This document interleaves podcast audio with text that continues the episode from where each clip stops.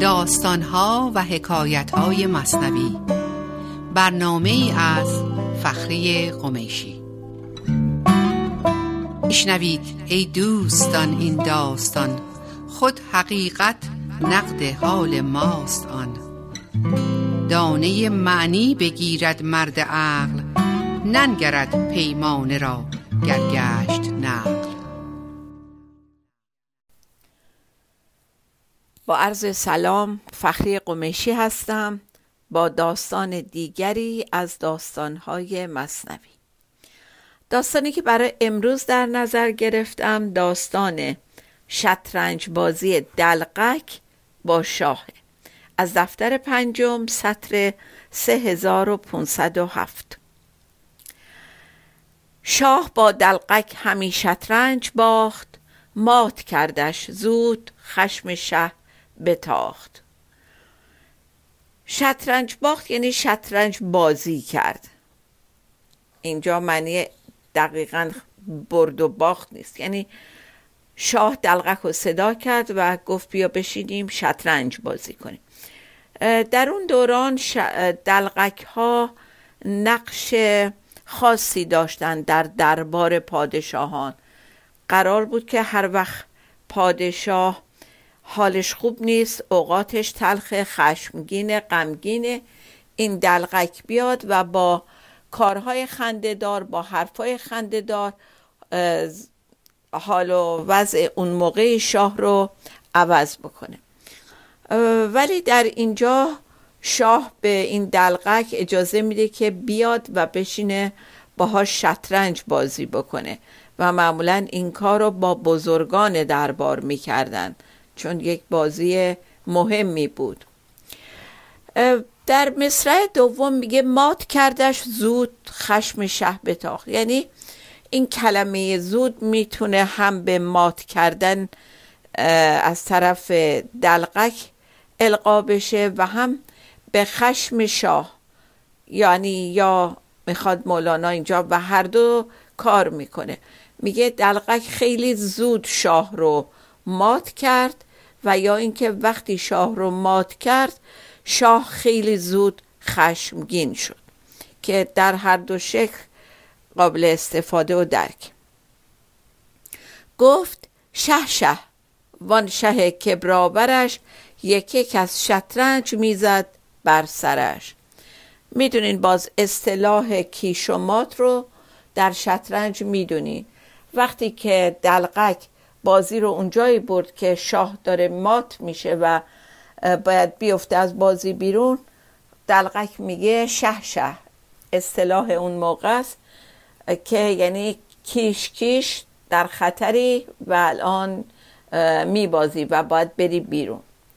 خب و بعد میگه این شاه کبرا آور اون شاه بزرگ منش که حالا برمیگردیم به اینکه الان اینجا مولانا از این شاه باز در مقام حضور خدا و عالم هستی استفاده می‌کنه که کبراوری در شعنشونه بعد میگه وقتی که این کارو کرد و شاه رو کش داد شاه دونه دونه مهره های شطرنج رو بلند کرد و زد تو سر دلقک. خب تو زندگی ما وقتی اتفاقی رخ میده و ما اون اتفاق رو دوست نداریم و بزرگش می‌کنیم اولین چیزی که پیش میاد یادمون میره که این اتفاق یه بازیه و ما فورا اونو جدی می‌گیریم. الان دلغک یادش رفت که داره با شاه بازی می‌کنه و موقعیت خودش رو هم فراموش کرد. که وظیفه دلغک تو دربار چیه؟ وظیفه دلغک این نبود که شاه رو کیش بده. داره به شاه میگه تو بازی رو بلد نبودی. داره به شاه طرز بازی کردن رو یاد میده و ایراد می‌گیره ازش. دقیقا کاری که ما تو این زندگی می‌کنیم. وقتی یه اتفاقی برامون میفته اینقدر اون اتفاق رو جدی می‌گیریم و یادمون میره که این اتفاقات برای دلیل خاصی تو زندگی ما پیش میان و قرار ما یه درسی ازشون بگیریم. و وقتی که خوشمون نمیاد از اون اتفاق و اون رو خیلی جدی می‌گیریم و بزرگش می‌کنیم یعنی داریم به خدا میگیم که اشتباه بازی کردی. قرار نبود این کار رو در زندگی من بکنی. قرار نبود منو با این اتفاق آشنا بکنی. و اگر من جای تو بودم این کار رو نمی کردم. حالا دلغک هم داره به شاه میگه که اشتباه بازی کردی. ببین من مثل تو بازی نمی کنم. من اگه جای تو بودم این بازی رو نمی کردم. خیلی خیلی این داستان ساده قابل اهمیت از, از این نظر که ما لحظه لحظه با داستان که جلو میریم اونو روی خودمون پیاده کنیم و ببینیم واقعا در زندگی ما چطور عمل می‌کنیم. یه بیت از دیوان غزل سی سیزده براتون می‌خونم. ببینین چقدر مستاق داره اینجا. مولانا میفرماید یار در آخر زمان کرد طرب سازی باطن او جد جد ظاهر او بازی. دقیقا همینو مولانا می‌خواد جا بندازه اینجا که آخر زمان یعنی پایان زمان فیزیکلی ما زمان روانشناختی یعنی گذشته و آینده. یعنی اون چیزی که همیشه صحبتش هست. زمان حال. میگه که در این لحظه زمان حال پروردگار خدا روزگار داره به ما میگه که وقت شادیه وقت طربه طربی که از اون طرف خودش میاره. میگه باطن این لحظه جد جده ولی ظاهرش اون چیزی که ما به صورت اتفاق می‌بینیم یه بازیه. باطن داستان زندگی ما چیه؟ باطن همون هدفمون اون اصلمون اون چیزی که به خاطرش اومدیم. ما اومدیم اینجا که اون اتفاقاری که خدا می‌خواد باهاشون آشنا بشیم. رشد کنیم بزرگ بشیم و همانیدگی هامونو بندازیم و برگردیم به اون جایی که از اول بودیم. کجا بودیم؟ اون عالم حضور اون عدم اون جایی که به هیچ چی وابسته نبودیم و همش چیزی که بود خودش بود و ما از جنس خودش بودیم. ما ادامه خودش هستیم. ولی متاسفانه کاری که ما می‌کنیم این ظاهر بازیگونه رو جدی می‌گیریم. دیدین توی این مسابقات بازی فوتبال طرفدارای هر تیمی اگر به تیم مورد نظرشون به برندگی دست پیدا نکنن بازی رو نبرن چقدر عصبانی میشن و متاسفانه این روزها بیشتر و بیشتر داریم می‌بینیم که حتی به جون همدیگه میفتن به جون بازیکنها و طرفدارای همدیگه میفتن و یادشون میره که فوتبال اسمش هست بازی فوتبال. این بازیه این هیچ عمقی نداره و همونجا باید لذتش رو ببری از بازی لذت ببری.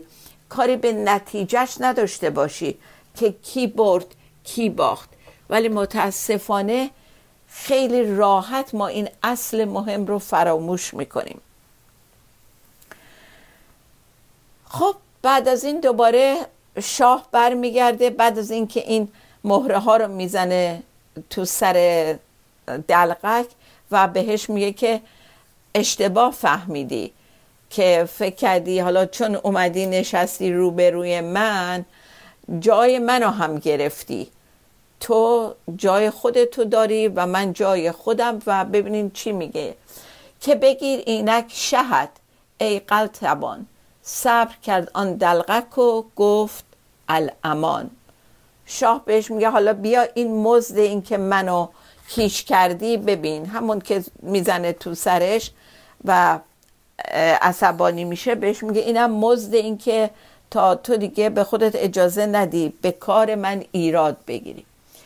دلقک که کتکا رو خورده و مهره تو سرش خورده الان انگار اینجا یه ذره حالیش میشه که مثل اینکه یه اشتباهی کرده بوده. پس صبر می‌کنه و به شاه میگه بهم امان بده. ما چی کار می‌کنیم؟ ما وقتی که با اتفاقات زندگی روبرو میشیم و با عقلمون میایم اونا رو حل بکنیم و یادمون میره که همه چی دست خودشه و اون اشکالی که به وجود اومده اون گرفتاری که به وجود اومده بذاریم جلوی خود شاه و بگیم ما از حلش عاجزیم. تو حلش کن.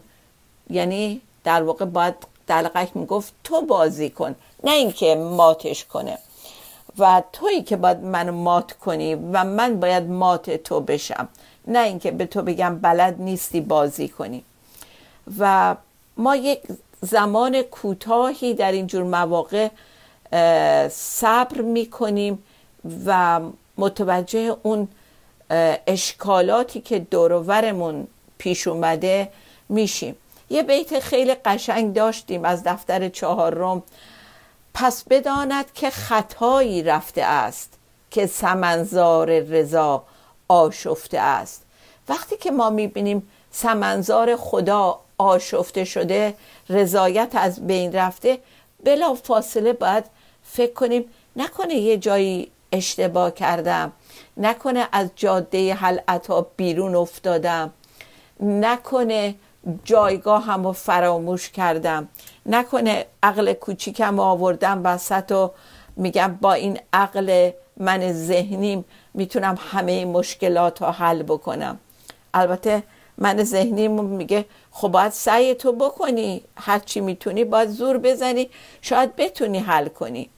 این اینجا کار نمی‌کنه. اصلا قرار نیست ما حلش کنیم. قرار ما بذاریم تو دامن خدا جلوی خدا عقب بیستیم بگیم هر جوری که تو صلاح می‌دونی حلش کن. با ذهن خیلی درک این موضوع ممکنه سخت باشه. ولی واقعا همینه.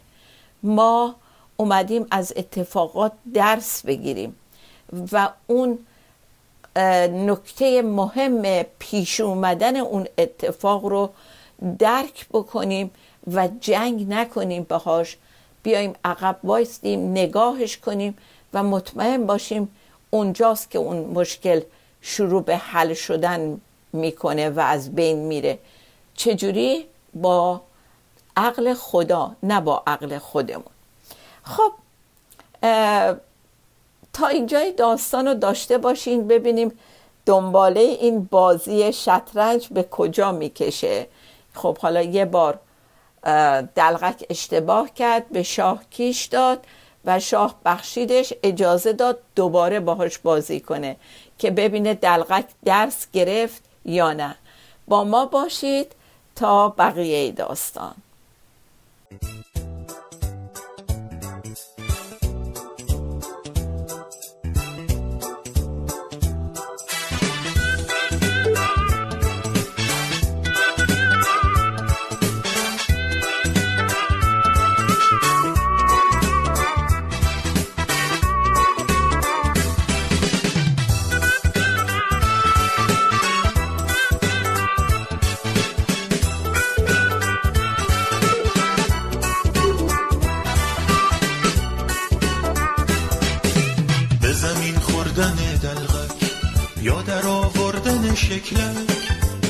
که تو بخندی مثل رسم شاه و تلخک مثل رسم شاه و تلخک. کفشای لنگه به لنگه میپوشه که بلنگه پای راستش میده جفا تا پای چپش بلنگه تا پای چپش بلنگه واسه نونه واسه نونه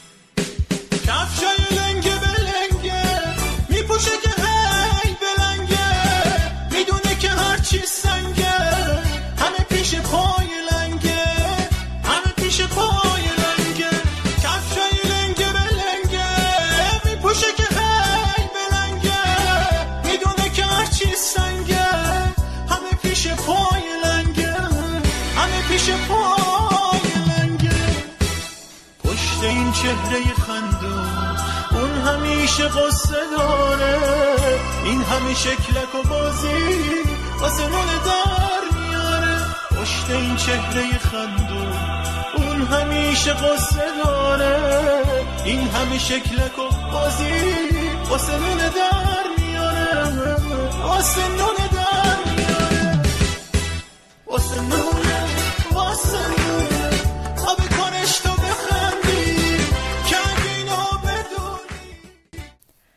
با عرض سلام مجدد برگشتیم برای بقیه داستان شطرنج بازی شاه با دلغک. دست دیگر باختن فرمود میر او چنان لرزان که او از زمهریر شاه بهش میگه که بیا جلو بیا جلو یه دست دیگه با هم بازی کنی. ولی الان دلغک داره آنچنان میلرزه مثل آدم لختی که تو سرمایه سخت و سوزان زمحریر قرار گرفته باشه. و شاه در واقع داره یه فرصت دیگه بهش میده که ببینه درس گرفت از اون دفعه قبل یا نه. باخت دست دیگر و شه مات شد. وقت شه شه گفتن و میقات شد. این بار هم دلقک با اینکه به ظاهر فهمیده بود درسشو در دفعه قبل نه معلومه که نفهمیده. این بارم دلقک شاه و کیش میده و حالا بایستی روبرو بشه با شاه با زندگی یا ما با زندگی. این کلمه میقات اینجا خیلی مهمه. یعنی رو در رو شدن با زندگی. میگه حالا باید به شاه می‌گفت دوباره کیش و مات و این حالا جرأت می‌خواد. بنابراین قبل از اینکه بیان بکنه این نکته رو به شاه میپر از جاش بلند میشه و میدوه میره توی گوشه قایم میشه. بر جهید آن دلقک و در کنج رفت. شش نمد بر خود فکند از بیم تفت. دلغک میپره از سر جاش میره یک گوشه توی سوراخ قایم میشه و شش تا نمد که می‌دونید نمد چیه دیگه؟ یک نوع فرش یا پارچه بسیار زخیمیه که نمیبافنش بلکه میمالند پشم ها رو روی همدیگه اونقدر تا به همدیگه سفت و محکم میشه و بسیار زخیمه و گرم هست. میگه یه انبوهی از اینا اونجا بود و دلغک میپره میره زیر اونا قاطی قایم میشه از ترس شاه. چون می‌دونسته که دوباره هم همه اون اتفاق قبلی قرار اتفاق بیفته. زیر بالش ها و زیر شش نمد خفت پنهان تازه زخم شه رهد. رفت زیر این شش نمد و یه مش بالش دیگه هم گذاشت روی خودش قایم شد. تا وقتی شاه می‌خواد بزنتش زخمی بهش نیاد. درد کمتر دردش بیاد.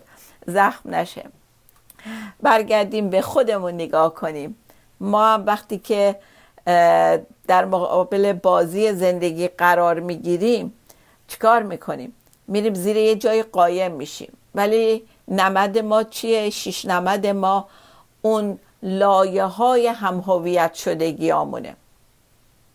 هی به این وابسته ایم به اون وابسته ایم از این زندگی می‌خوایم از اون زندگی می‌خوایم. هرچی خدا سعی می‌کنه اینا رو از دورور ما بکنه این همهویت شدگی رو دور کنه ازمون ما فورا یه چیز دیگه می‌ذاریم جاش.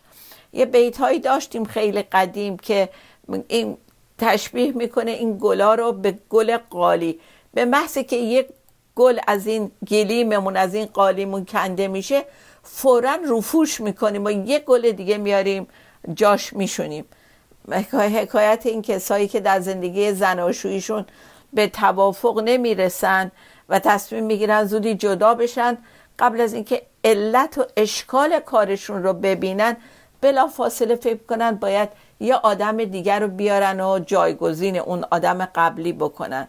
یا باز اون مثال ملموس می‌زنم. آدمایی که هر جا هستن احساس شادی و رضایت و امنیت نمی‌کنن و فکر می‌کنن که همه اینا با عوض کردن جاشون به دست میاد. از این شهر به یه شهر دیگه کوچ می‌کنن از این جاب از این کار استعفا میرن میرن سر یه کار دیگه میگن علت عدم موافقتمون این بوده. نگاه به خودشون نمی‌کنن. چون در واقع همه خودشون رو دارن می‌برن تو اون موقعیت جدید. توجه نمی‌کنن که اشکال اصلی رو پیدا بکنن و به حل اون بپردازن. حالا ما هم واقعا میریم زیر لایه های این باورهامون. از این باور دینی میایم بیرون میگیم این خیلی بده خیلی فناتیکه. میریم یه باور دینی دیگه انتخاب می‌کنیم. میگیم نه اینا خیلی روشن فکرن اینا خوب فهمیدن. اصلا داستانی که نفهمیدی هدف اون داستان چی بوده. هی جا تو عوض می‌کنی. حالا اینجا هم همینو میگه. میگه که این چون می‌دونست که حالا چه اتفاقی قراره براش بیفته میره قایم میشه و بعد شاه که متوجه میشه این چی شد وسط بازی یه دفعه پرید. از جاشو پیداش نیست دیگه. گفت شه هی هی چه کردی؟ چیست این؟ گفت شه شه شه شه هی شاه گزین. شاه میگه کجا رفتی؟ چرا سر جات نیستی؟ این حالا از زیر اون شیش نمد که حالا احساس امنیت می‌کنه اونجا میگه که این دفعه مات شدی شاه. کیش کیش کیش کیش. ای شاه برگزیده. و بعد دنبالش میگه که کی توان حق گفت جز زیر لحاف؟ با تو خشم آوره آتش سجاف. از اون زیر یه قرقری هم می‌کنه و میگه که حالا که جاش به نظر خودش امنه و اینا میگه که حقیقت یعنی اینکه تو کیش کردم تو مات شدی میگه اینو که نمیشه تو روت گفت. تو آدم خشمگین آتشین مزاج. باید برم یه جا زیر لحاف قایم شم پشت یه چیز قایم شم تا بتونم حقیقت رو بهت بگم. الان اینجا می‌خوام براتون گردونم به همون داستان زاهد که دفعه قبل گفتم. اونجا هم وقتی زاهد میره قایم میشه زیر اون پشته ای که از پشم برای پشم ریسان گذاشته بودن که دیگه از اون دبوس امیر یه خورده دور بوده برمیگرده میگه گفت در رو گفتن زشتی مرد آینه تاند که رو را سخت کرد. روی باید آینه واراهنین تا گوید روی زشت خود ببین. اونجا هم اون زاهد که خودش رو خیلی حق به جانب می‌دونسته در حالی که می خدا رو ریخته بوده می شاه رو ریخته بوده وقتی میره قایم میشه از زیر اون پشته ها برمیگرده میگه که نمیشه که واقعیت آدم تو روی تو بگه. مگر آینه باشی که بتونی عیب کسی رو روبروش بگی؟ اونم نه هر آینه ای آینه ها رو که گفتم اون وقتا از آهن سیقلی درست می‌کردن. میگه مثلا باید آینه باشی انقدر سفت باشی که بتونی عیب دیگران رو بگید. تا گوید تا بهت بگه روی زشت خودتو ببین.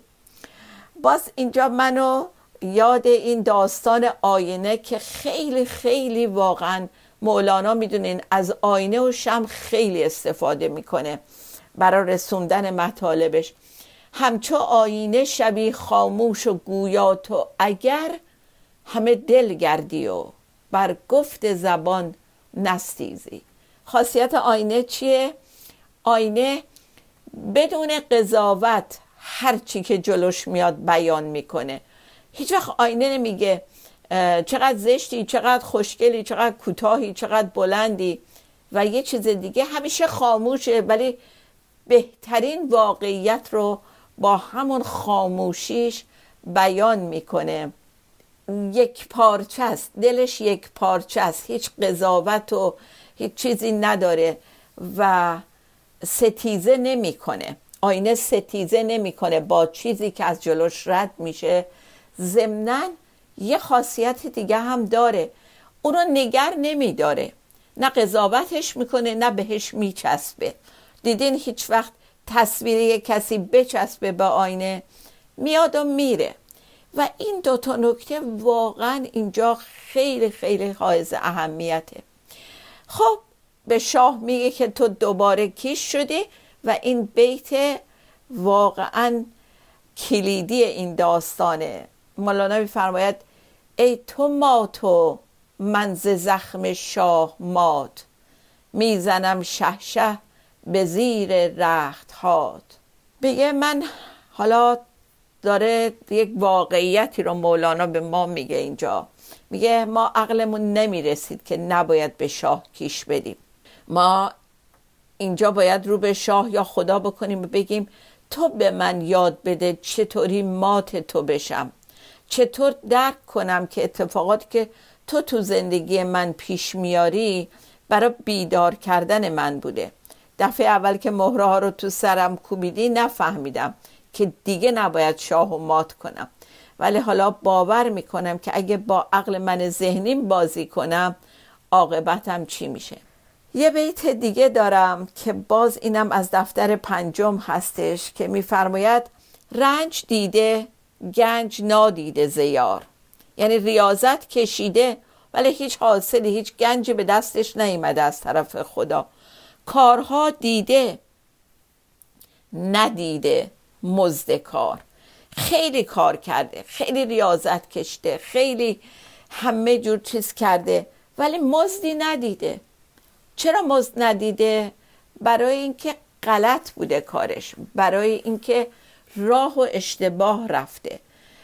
برای اینکه هدف چیز دیگه ای بوده. ولی این فکر کرده با زیادی عبادت کردن با ریاضت کشتن اونجا یادتونه دیگه زاهدم این کار کرده بود دیگه. گفت حال و روزش نشون می‌داد که چقدر تو درد و بدبختی و تو ریاضت کشه اصلا از زندگیش لذت نبرده بود. اصلا هیچ وقت میو نچشیده بود که بفهمه اون شادی که از می اون طرفی میاد یعنی چی. یک عمر عبوس بود و درد کشیده بود و به خودش سختی داده بود در حالی که قرار نیست ما اینجوری زندگی کنیم. خدا این همه امکانات گذاشته که ما ازشون لذت ببریم به اندازه ازشون استفاده کنیم شاد باشیم. و پخش بکنیم. هرچی می‌گیریم استفاده کنیم و بازم پخش کنیم. از زیادی اون همه نعمتی که به دستمون رسیده. به نظر من که داستان فوق العاده فوق العاده قابل تعمقیه.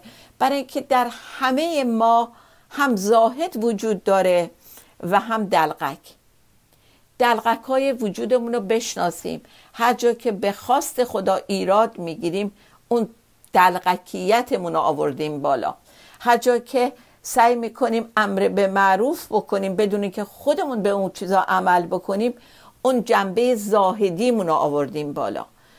مواظب باشیم که زندگیمون رو دست دلقک و زاهد ندیم و همش رو بدیم دست خودش که از همه بهتر می‌دونه چی برامون خوبه.